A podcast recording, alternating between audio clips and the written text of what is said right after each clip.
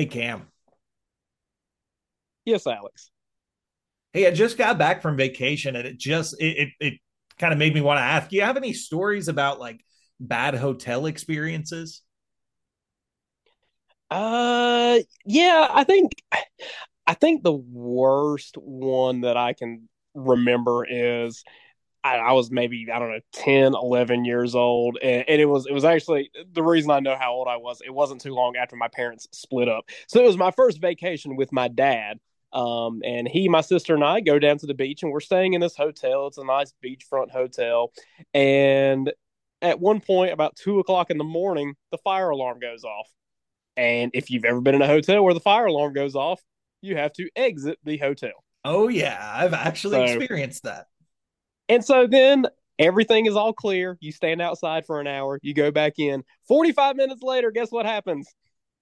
No. The fire alarm goes off again. Oh no.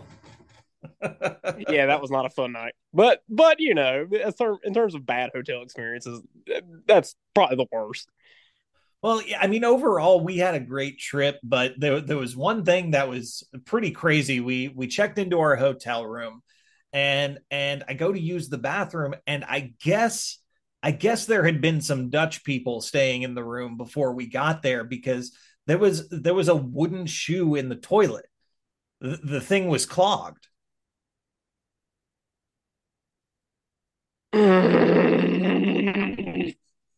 You sure you don't want to go back on vacation? Chopper out to Dansby. Dansby throws to first base. Is this happening? It is! The Atlanta Braves are world champions!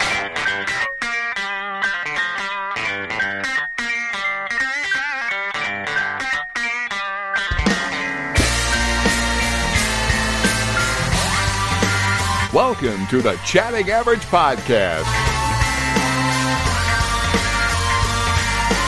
Now you're all in big, big trouble.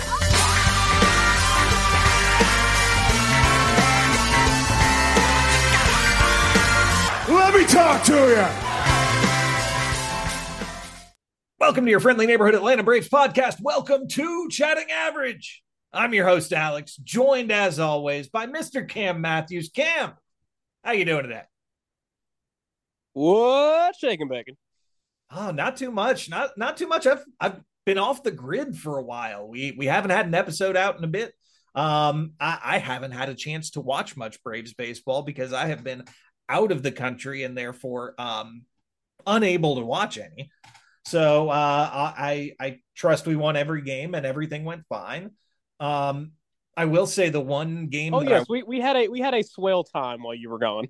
just just a grand old time, Alex. So I actually was able to find one baseball game um, on Mexican television, uh, and it was an American baseball game, but it was the Double A Chattanooga Lookouts against the Tennessee Smokies. Why I could watch that game, I couldn't begin to tell you, but uh, but but the the lookouts got smoked. Does does that does that series have like a a special name to it or anything? I'm assuming that's a rivalry. Uh, I not that I'm aware of. Like, is that like the Moonshine series or something like that? I mean, if there's any rivalry with the Chattanooga Lookouts, it has to be between them and the Mississippi Braves because that was the team the Mississippi Braves were playing when the manager threw the rosin grenade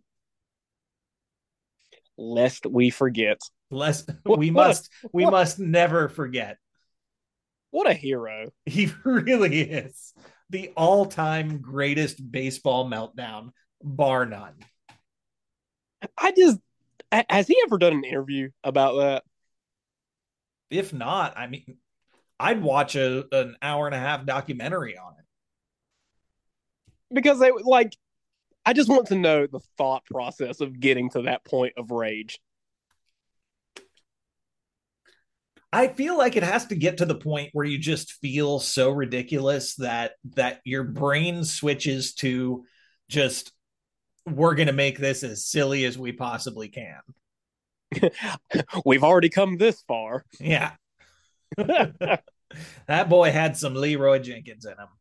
Yeah. So uh so I'm assuming you had a very swell vacation because uh we did not hear from you very very much at all in the group chat. Nope, nope, nope. I was uh I, I was off the grid and happy about it. It was uh a fantastic vacation. Uh went down to Cancun, went to uh we stayed at the Planet Hollywood Resort down there, uh the all-inclusive thing, which was great. And and don't get me wrong, there are drawbacks to the all-inclusive resort thing. I mean, it's basically it's a cruise ship on land. Uh and you know, food quality isn't the best, but it's good. Um, but it is nice to go on vacation and have like several consecutive days where no money comes out of your pocket. That was that was pretty much a new experience for us. Yeah, I I've been on one cruise and I will say that was kind of the nice thing about that experience of like you just kind of walk around it's like hey, it is uh it's 11:30 at night and I could really go for some soft serve ice cream. I'm going to go get some soft serve ice cream. Yeah. Yeah, it was great. Mm-hmm, mm-hmm. Well, definitely loved that aspect of it, and of course, you know, we were right near the beach. Got to got to uh, hang out there and by the pool all day, every day, um, which is exactly what we were doing. So I was not the least bit concerned with baseball. Uh, and then for the last couple of nights of the stay, we uh, we we switched resorts. We went over to the new St. Regis down there, and it was uh,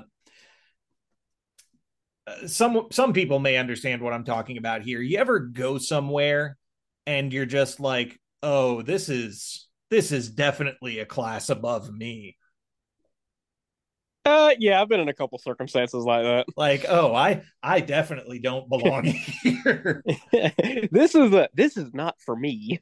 This is not for my people. Right. Well, we were able to stay there because my my wife works for uh works for the the company and she got employee rates but normally like the the list rate for these rooms would be like 12 1300 dollars a night right right yeah so it was it was uh far beyond uh, anything we'd ever experienced it was really cool um swam with whale sharks uh cool. real life whale sharks that was cool i take it that uh that you also managed to avoid montezuma's revenge eh gringo uh, for the most part, yes. Uh, which is which is shocking to me because I have gotten food poisoning in Thailand and Indonesia and uh, Nashville, all all over the place. I'm I am uh, uh, usually all over the the uh, the food poisoning.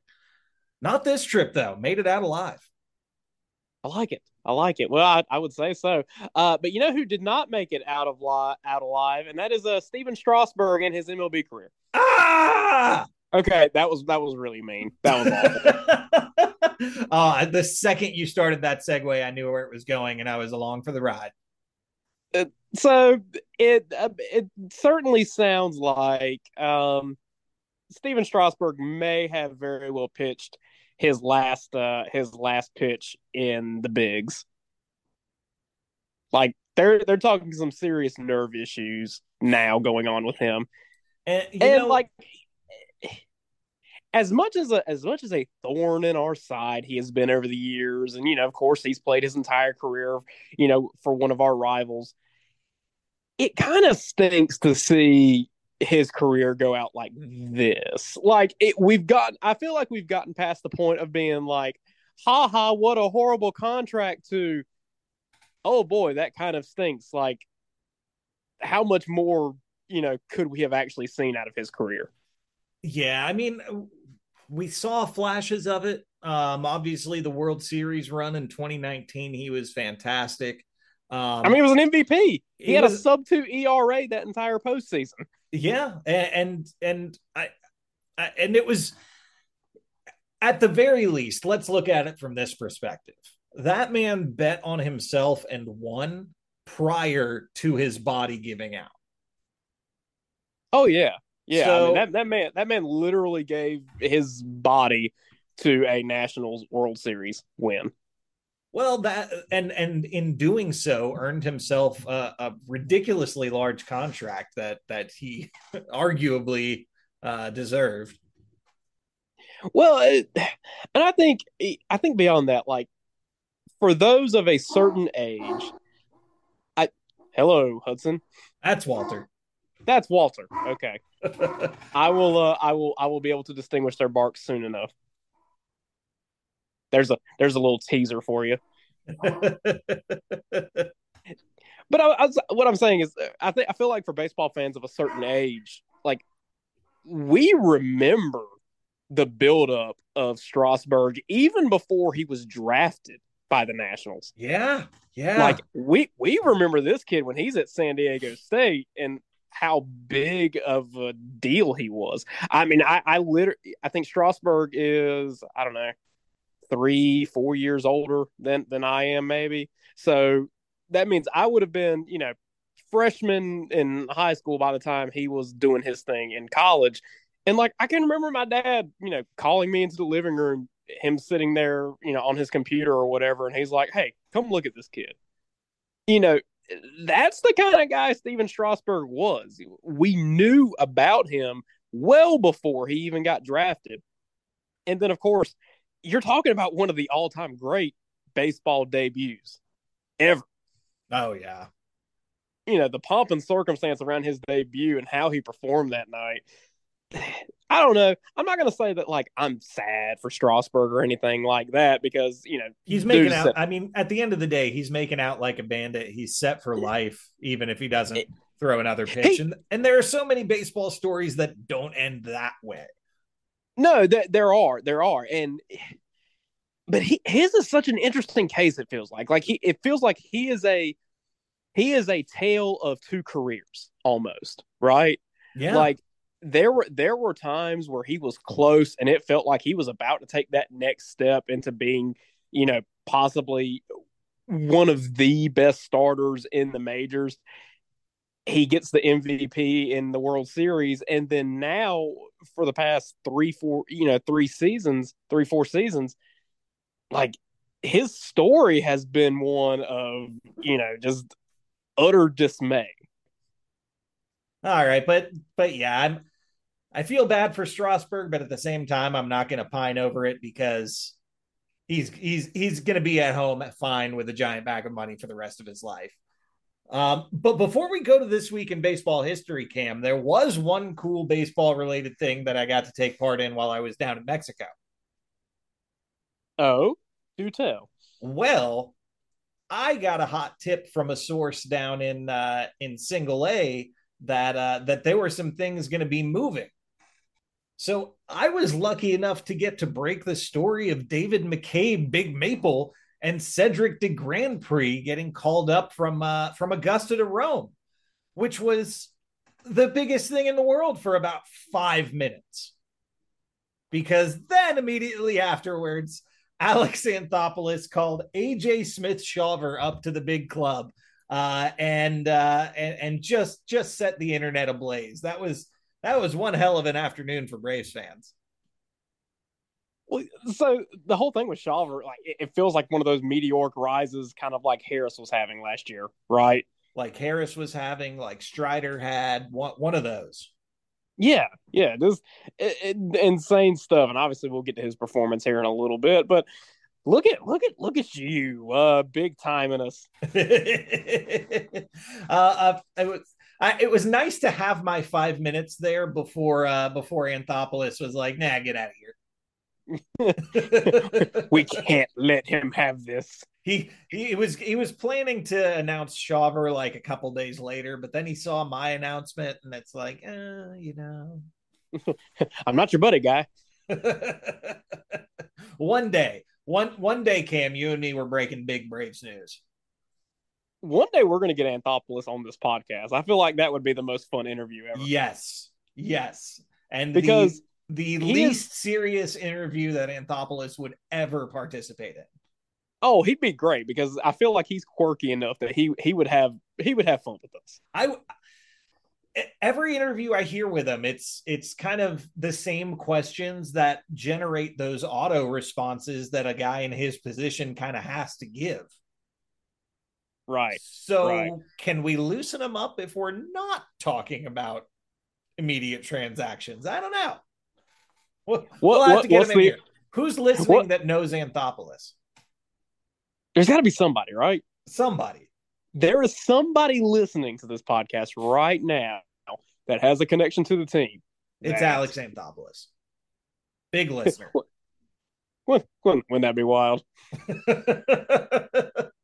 new It, it, it would be the new most five dollar a month patron, Alex Anthopoulos. those those discounts finally uh, paid off. He's Yeah. giving us five bucks a month. oh goodness gracious. Well, Cam, that's enough silliness and talk about my vacation and such. What do you say we talk about some uh, some cool moments from baseball history? Let's do it. All right.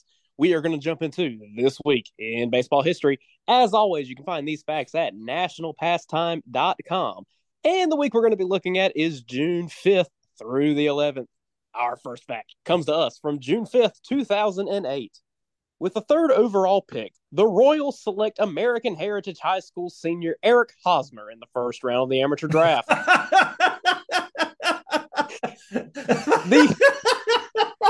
I'm not done.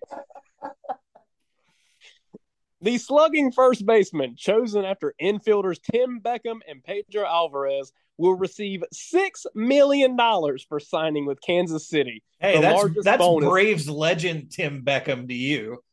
the largest bonus given to a fr- given to a draftee in franchise history. Unbelievable. So, uh, so what we're learning here is that Eric Hosmer might be the greatest con man in the history of baseball. I, th- oh, I don't know. Cole Hamels has given him a real run for his money. Yeah, true. Even though he wasn't good, at least he played. That's true. we got we got he what took the field. That's more than Hamels could say.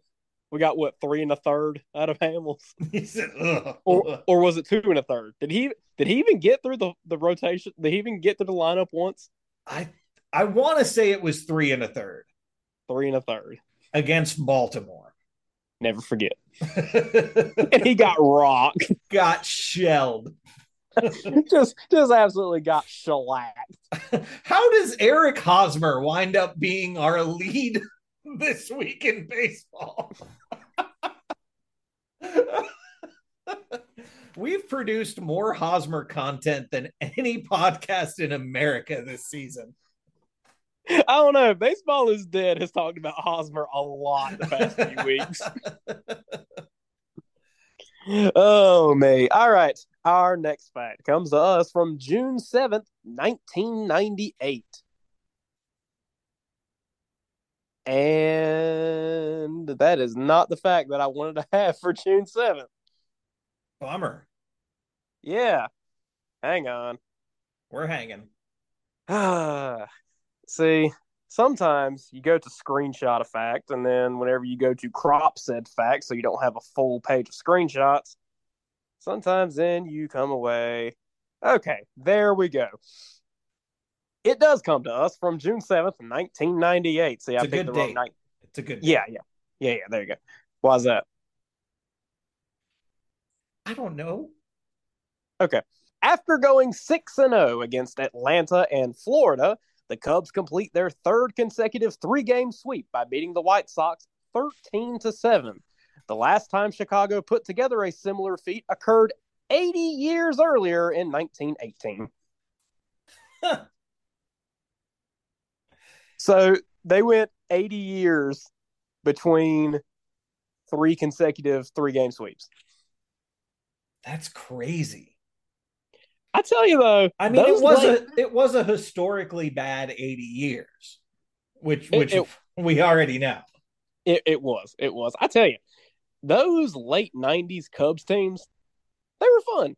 They were fun. They were fun. Like I've I've said it on the show before that you know there was a there was a brief period where I could have just as likely ended up a Cubs fan that I did a Braves fan thanks to WGN. Uh, the same, but thanks to to living up there uh, at that time, and it was like like that. It was an interesting time for Chicago because obviously in the late 90s, the Bulls owned the city. Uh, Right. The Bulls owned the city. The White Sox were a complete afterthought. The Bears were a complete afterthought. But the Cubs were like that one outlet that that Chicago fans had that was like, Hey, we don't have to get too wrapped up in this, but they're fun to watch. Well, well, hang on, hang on, hang on. The White Sox were an afterthought, except for 1995, being I with the uh, with, with with the Barons. Yeah, yeah. Good times. What a what a, what a time. It also gave us the uh, the all time cinematic classic Space Jam. Now that was uh, a formative experience of my childhood. Oh, I, I can't begin to tell you the number of times I have ever watched Space Jam in my life. Uh, it was, I think it was just on loop for like three years. Killer soundtrack too. Oh, also, absolutely. they sneak a Pulp Come Fiction on and reference. slam, and welcome to the jam. They they snuck a Pulp Fiction reference into a children's movie, of course they did. and it's great. I'm surprised Bill Murray didn't take his pants off at some point. Uh, He probably did. He probably What? One of the Monstars gets pantsed. I do, I do remember that. well, yeah, that's how you beat a Monstar. Everyone knows that. Can we talk about how cool the Monstars were, though? Yeah, Like they were the best. They were, and then they had like that great entrance music when they came out to the court. I mean, they were they were like a they were the NWO of the Space Jam movie. Like They they were the bad guys, clearly, but you still liked them. And then, like a year or so later, you actually had a member of the Bulls in the NWO, Oh yeah, you did.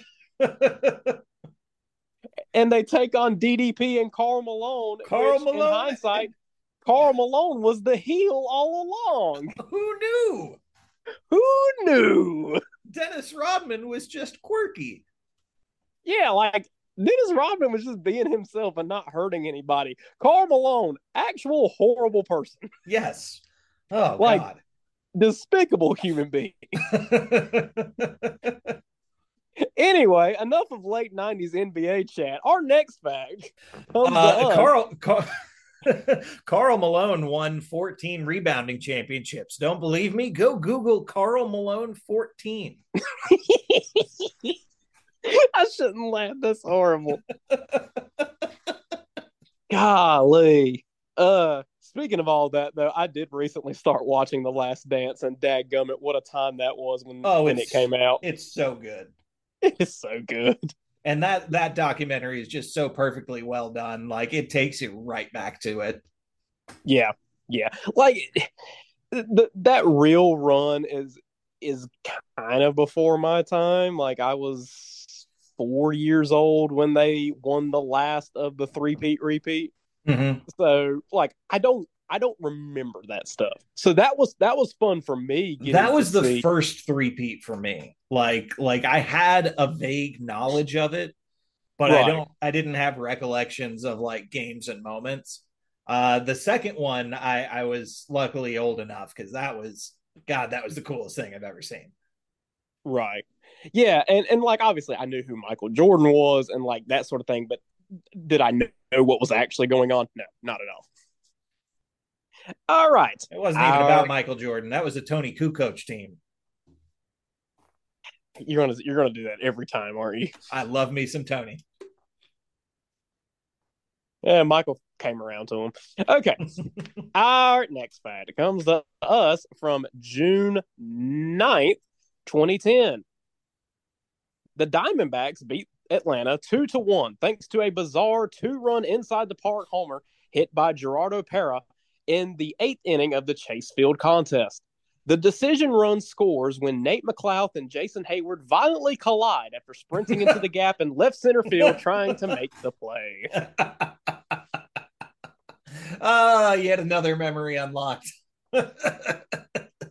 Because if there's one thing that 20, 2010 Atlanta Braves are known for, it is defensive goofs. oh boy.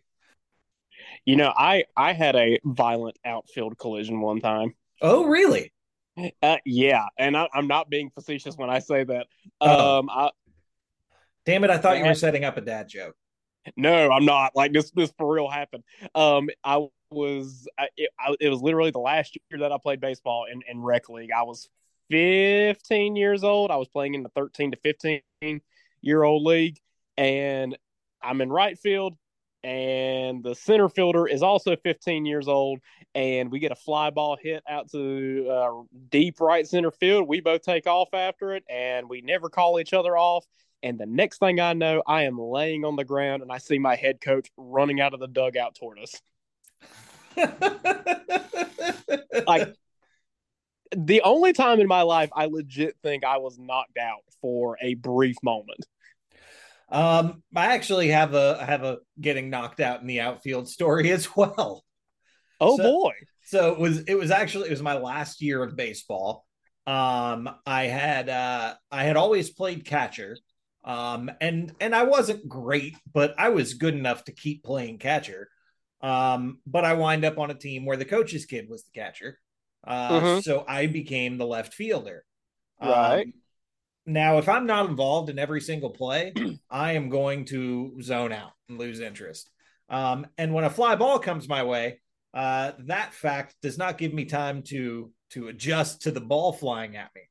Um, so I remember trying to find the ball and only seeing it when it was like 10 feet from my head. Um, it struck me in the head, and the next thing I know, uh, I wake up with everybody all around me. Uh, apparently, they told me I spun around like two or three times and just hit the deck. Fun. Yeah, so that also might explain a little bit about me. Well, you know. what what are you gonna do? yeah, sometimes sometimes you just get concussed. It's all right. Yeah, yeah, that's right. That's right. Uh I, I got a concussion one time. How so? Uh, in the most absolutely embarrassing way possible. Yes, please do tell. Uh seventh grade.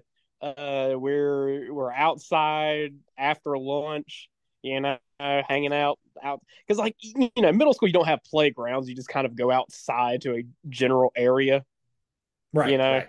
And and hang out and do things and be terrible mean kids because that's what middle schoolers are. Yeah. Um and so me and my buddies we started having this contest to see who could like walk on their hands the furthest Hmm. and and for some reason I thought that I had the upper body and core strength to even be able to do such a thing. Oh goodness gracious. Oh yeah, yeah. I I absolutely like pile drive myself straight onto the top of my head on the ground and gave myself a very uh, very mild concussion. Very nice. I love it. Yeah, ain't that fun? Like, yeah, not great. I completely rung my bell, and yeah, it ended up being an actual concussion. So that's fun. I'm only like five more away from just I don't know having CTE. That's that's great. okay. Our final fact comes to us from June 11th, 1988. You know, Alex, we see some odd decisions made time to time in lineups. We talk about why a guy is batting in the certain spot that he is, or, you know, why a guy has been given the day off randomly. Well, in 1988, Billy Martin gave us a fun one. Yankee skipper Billy Martin decides to use starting pitcher Rick Rhoden as his designated hitter due to a shortage of right handed hitters to face Southpaw Jeff Ballard, making the right hander the first hurler to start at that position. In his lone plate appearance, the right handed hurler hits a sacrifice fly before being lifted for a pinch hitter in the fifth inning of the Yankees' 8 6 victory over the Orioles. Hey, I mean, at least he got his sack fly. Like that's that's It worked. It worked. that's a productive day. All right, so I- I'm going to give you a scenario. All right. All right. you ready? So uh, I'm I'm, I'm going to like take us back to that July 4th game a couple of years ago, and let, let's say we're in a similar circumstance to that now. All right, you've you've run through your bench pieces. The DH is in place. We know for a fact. All right, we got to pick one of our pitchers who hasn't been used out of the bullpen already to pinch hit for us here in a spot. Who you going with? Besides Max Fried, Max Fried, you can't answer. Oh, besides Fried, that's not fair. Um, Well, well, Fried's the easy answer because we've seen it work. let's see. You know, I'm going Chavez. I just know Chavez has a bunch of ABs under his belt. Yeah, yeah, I suppose he would. You know, I've never actually looked at his hitting stats. I wonder. I'm not actually going to look it up. Don't don't don't confuse that for me actually looking it up. I'm being lazy. Um, oh no, no, I'm I'm looking it up. Okay, okay. well, while you look that up, so I, have got an answer. In 2015, he had three ABs and got a hit, so he had a 333 average. Hey, that's that that'll put you in the hall, brother. uh, had five ABs for the Angels in 2017, no hits, unfortunately. Um. Still waiting on his first hit as an Atlanta Brave, unfortunately. I'm gonna go. I, I'm I'm gonna go with one that you might not be expecting.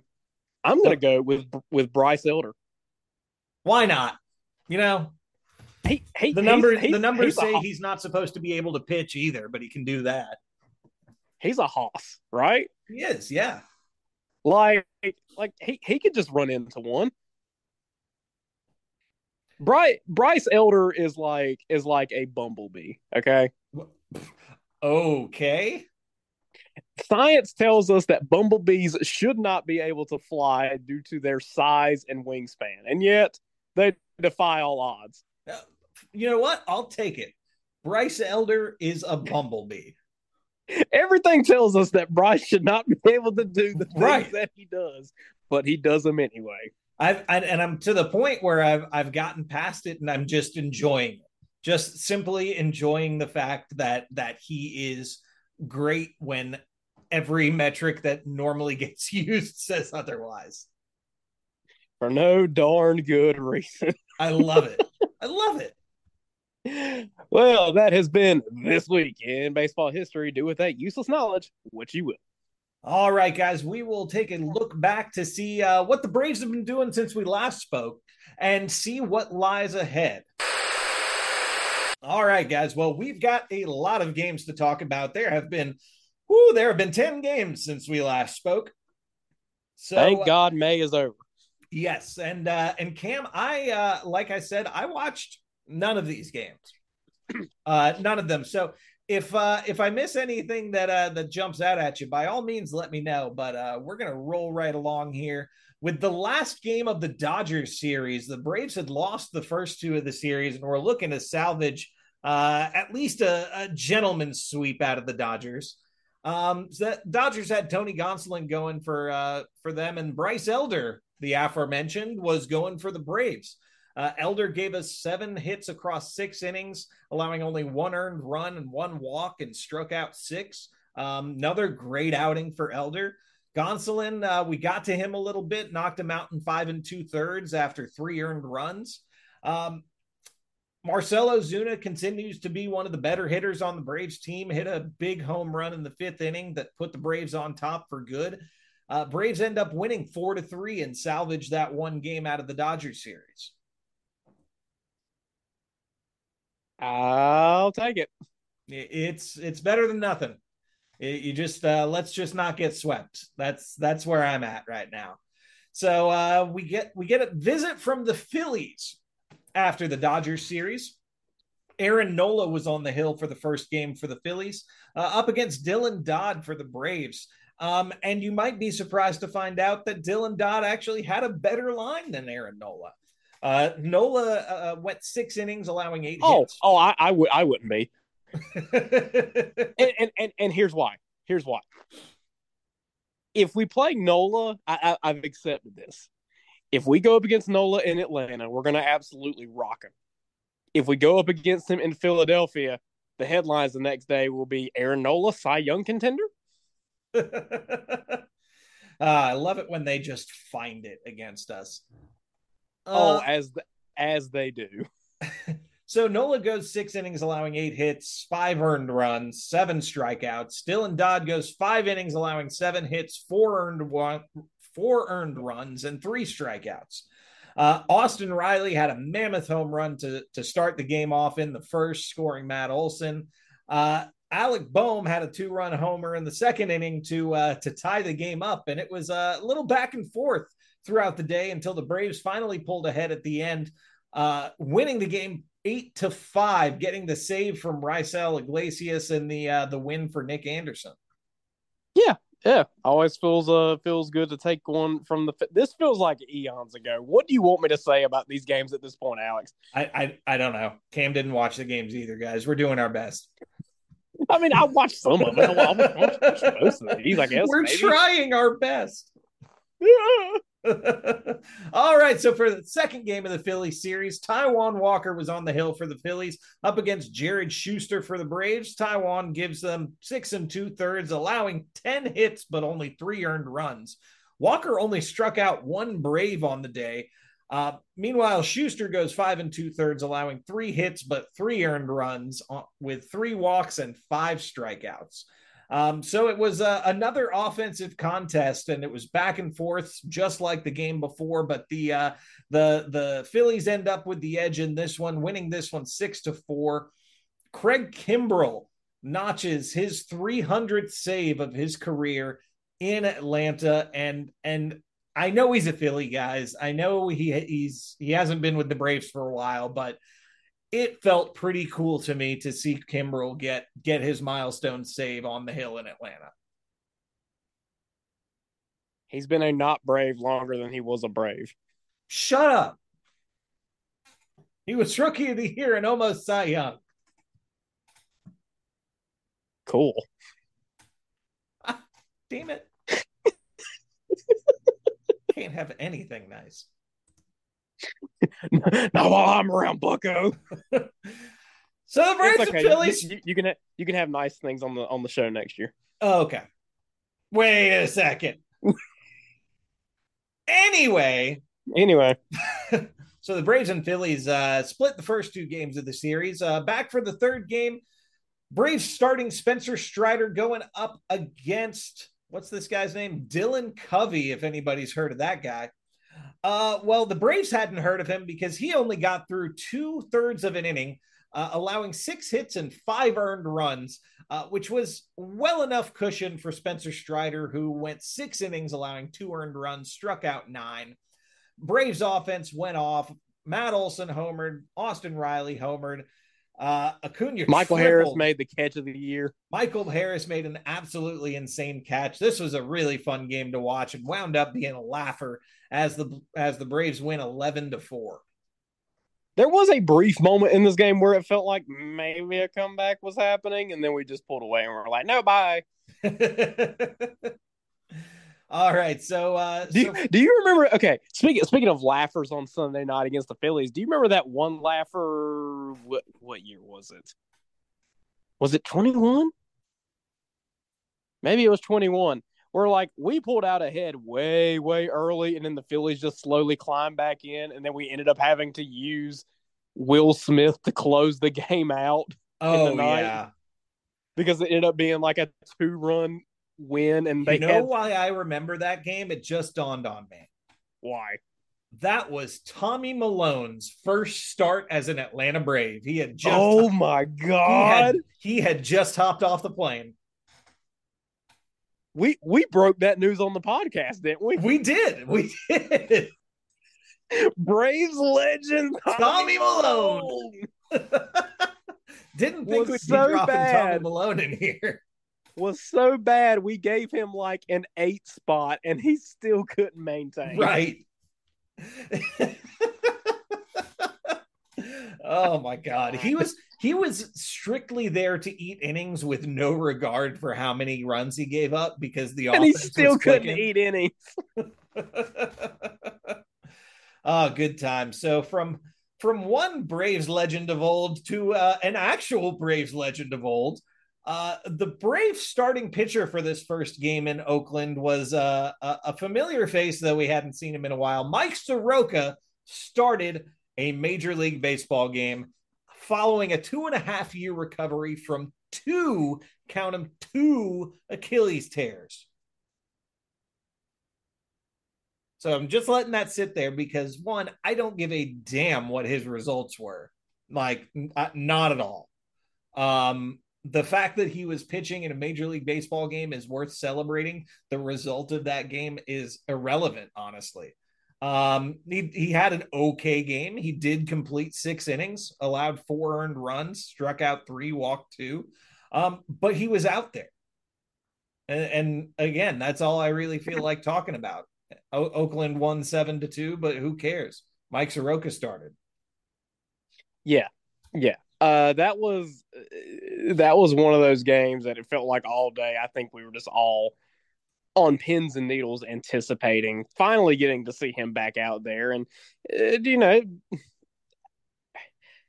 we'll, we'll we'll get into it here in a minute after we talk about his second start because I have I have opinions. Oh, as as do I. As do I. So uh we we lose the first game to Oakland. It's a uh it's a three game set so we come back looking to uh give ourselves a chance to win the series. Uh JP Sears on the mounds for for the Athletics trusty Bryce Elder back on the mound for the Braves and gives us yet another great outing. Seven and a third, five hits allowed, one earned run, did walk three, but struck out five, lowered his ERA to a league leading 1.92. So all we need was the uh, the Braves offense to click a little bit. And in the third, Kevin Pillar started the scoring out with a solo homer to left, put the Braves on top one to nothing.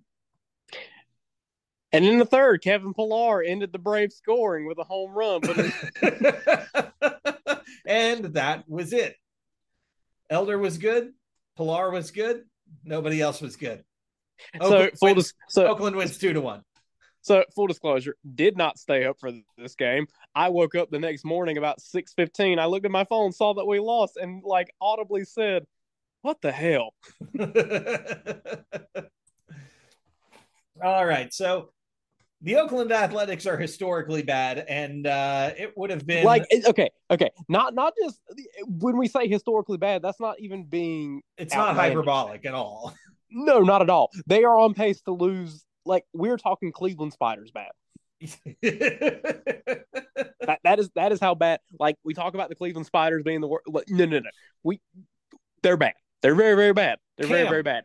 Yes. Knowing knowing what you just said, were you surprised to see the results of the first two Oakland Athletics games? Uh yeah, I would say yes. This no, this was a trap. Stop it. This this is a, the kind of trap game the Braves okay. always tend to fall into in the summer. Well, Okay, yeah. I mean, obviously, I think the thought is there that like something like this could happen, but also I think on the surface, you look at that series and you go, okay, well, that, that's a that's a series for us to take there. But I, I did mention at one point, I, I tweeted out something about um this would be the most Braves thing ever to lose this series. well, and they did, and it was the most Braves thing ever. Uh, but we come back for the third game, hoping to salvage a little bit from our trip to Oakland. Jared Shuster got the start, going up against Kaprielian for the Athletics. I'm only guessing on the pronunciation there. I'm pretty sure I had that Pokemon card growing up. Kaprielian, followed by Lovelady and Waldichuk. I uh, choose you. So, some great names from the Athletics pitching staff on this game. Um, Jared Shuster had a decent outing, went five and a third, allowed two earned runs, struck out one, had a little trouble with walks, allowed four. Uh, did get some offensive help in this game. Uh, Ozzie Albies put the Braves up early, two to nothing, with a homer to right, uh, scoring Rosario, and that was all the Braves would need as the game ends up four to two, and the Braves do manage to salvage one game from this athletic series. Not gonna lie though, just for like the lulls, getting swept in Oakland would have been genuinely hilarious. Oh God. All right. Well, we go from Oakland to Arizona uh, to play arguably the best team in in the National League. I mean, they're going into this series, they're leading a division that contains the the Padres, Giants, and and Dodgers. Um, so this is not a team to be taken lightly. Uh, first game is Charlie Morton versus Merrill Kelly. Uh, and really was a, uh, a bit of a pitcher's duel to start out. Merrill Kelly goes seven innings, allowing two earned runs on five hits, strike out, strikes out eight.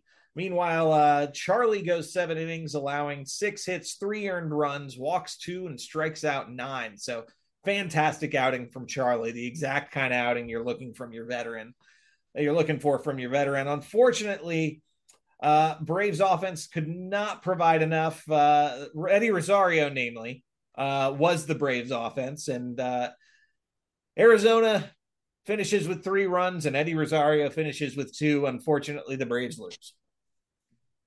I think my exact words were "Good game, Charlie. Good game, Eddie. Good game." Yeah, that's that's it. There were two good Braves on this day, and that was just not enough to top the Diamondbacks. Nope. So we come back for the second game of the series with Spencer Strider up on the hill, going up against Ryne Nelson for the Diamondbacks. Uh, Strider has a, a little bit of a tough outing, uh, not not his normal numbers. He goes six innings, allowing two earned runs, walked four and struck out seven, while also allowing a home run. Um, luckily uh, for us, Nelson had a little bit worse of a day, going four and two thirds, allowing three earned runs, no strikeouts, which we love to see from uh, from pitchers we're facing. Uh, we uh, we did get some offense in this game. Uh, Ronald Acuna hit yet another mammoth shot to left center. This one 464 feet. Uh, I think he now owns the uh, the record for most home most consecutive home runs recorded over 420 feet. I think this last 10 have all been just bombs. Um and uh hey, remember remember when that one Mets fan was talking about how he thought Ronald had lost all of his power? Oh yeah. Yeah. Uh, and I mean can go as far back as his objectively long golf swing.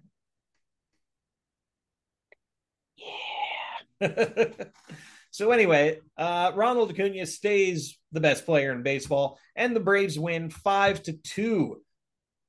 So we come back for the third game against the Diamondbacks, uh, and we have Mike Soroka going for his second start back in the majors up against Zach Gallen, which is just a, a, a great looking matchup on paper.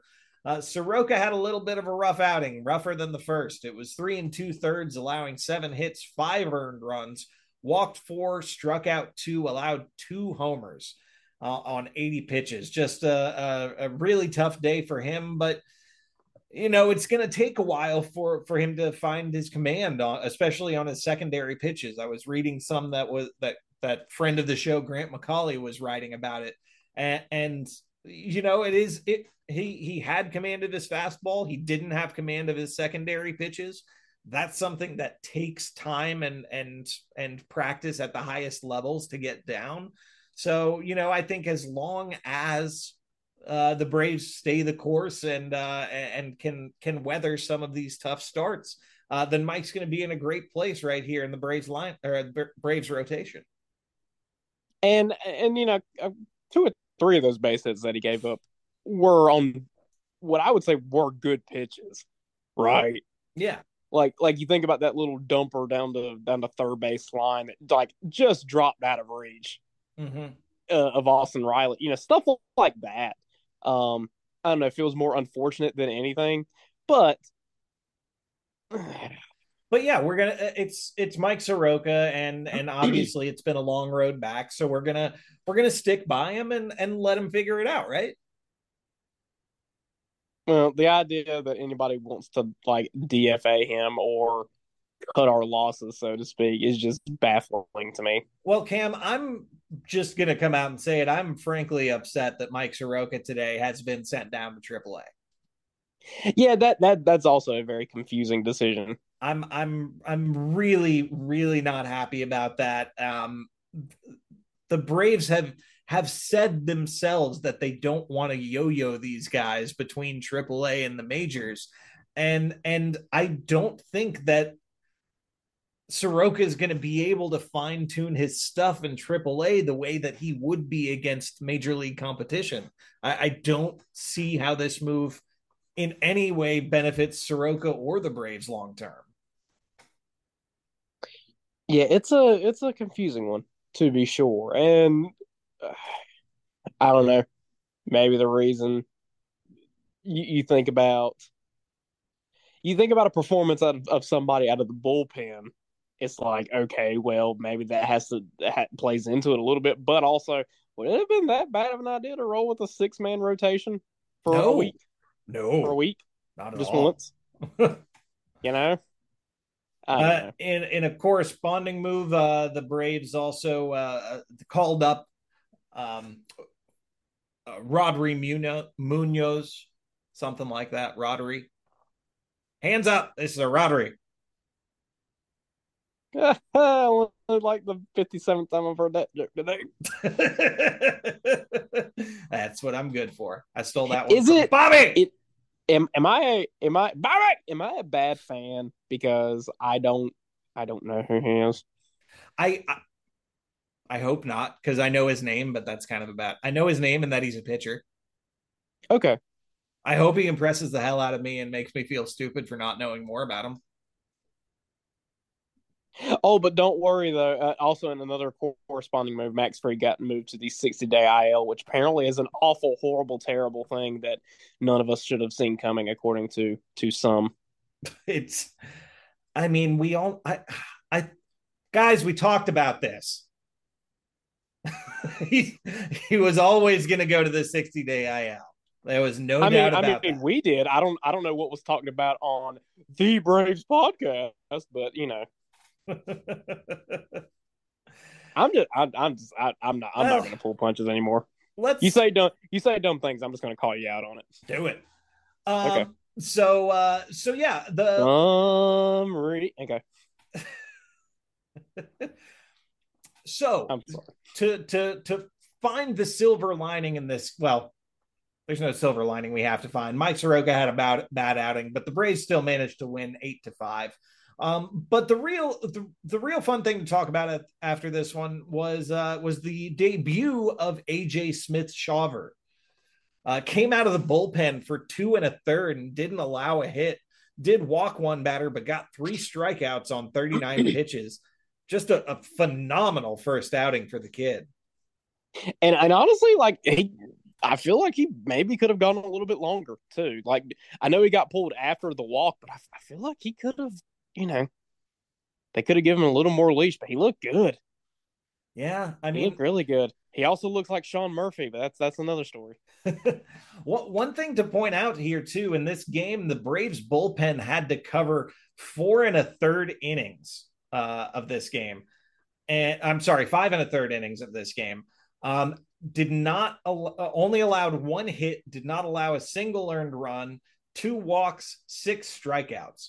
Um, for a bullpen that has had its struggles thus far, uh, that feels like a, a really encouraging outing, especially with the new guy fit right in the middle there. And lest we forget the heroics of Eduardo. Cam, help! I was asleep. Oh, what? Eddie Yeah. Rosario hit a grand slam, Alex. Oh, this is the day I was flying, dude. this that's what happened. So yeah, the uh the Braves find themselves down four to five, entering the ninth inning. Braves load the bases. Harris, Acuna, and Riley all get on base ahead of Eddie Well, well Ri- Riley was intentionally walked to get to Rosario. Because they wanted a piece of that Eddie Rosario, who had already uh, dropped two homers on him in the first game of this series. Yeah, that, Uh, that, that was that was a really weird decision. And Eddie comes in and homers to right center, 381, 381 feet, grand slam to put the Braves up eight to five, and that will be your final. Braves take the series against the Arizona Diamondbacks. A very good Arizona Diamondbacks team. That is that is a huge, huge, huge, huge win to be able to come away and, and take that series. Absolutely, it is. It really is, and uh, and and you're going back into division play after this, so so that's a, a nice little bit of momentum to ride into uh, into this next homestand, which will start on Tuesday of this week, June sixth. The New York Mets are visiting town for three games. Uh, Elder and Carrasco will be uh, taking the hill in the first, um, Morton and Scherzer in the second, and then Strider and Verlander in the third. Each of those games will be at 720 that's going to be a hell of a, a, a hell of a series, man. They've got their their three best arms going because Lord knows Kodai Senga has been having a rough go of it, but it has been uh, it it'll be interesting to watch. I, yeah, I I really like the matchups here.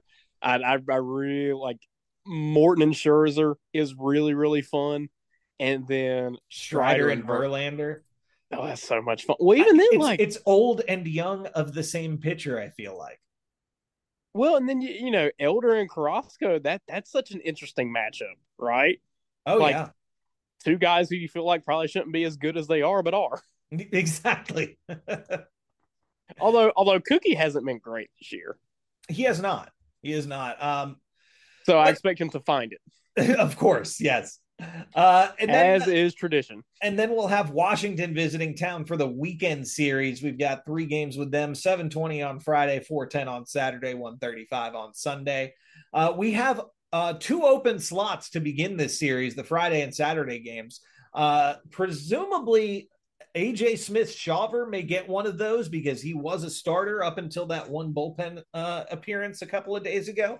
Um, don't know where he'll slot in, but we're going to be going up against Mackenzie Gore, Trevor Williams, and Jake Irvin.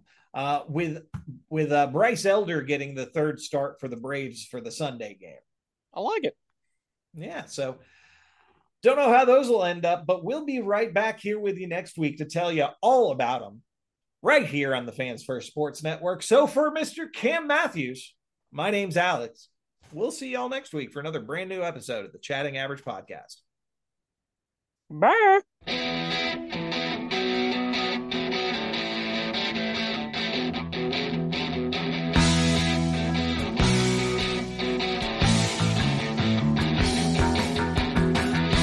This has been the Chatting Average Podcast. Be sure to check out our merchandise store at teespring.com slash stores slash chatting average podcast.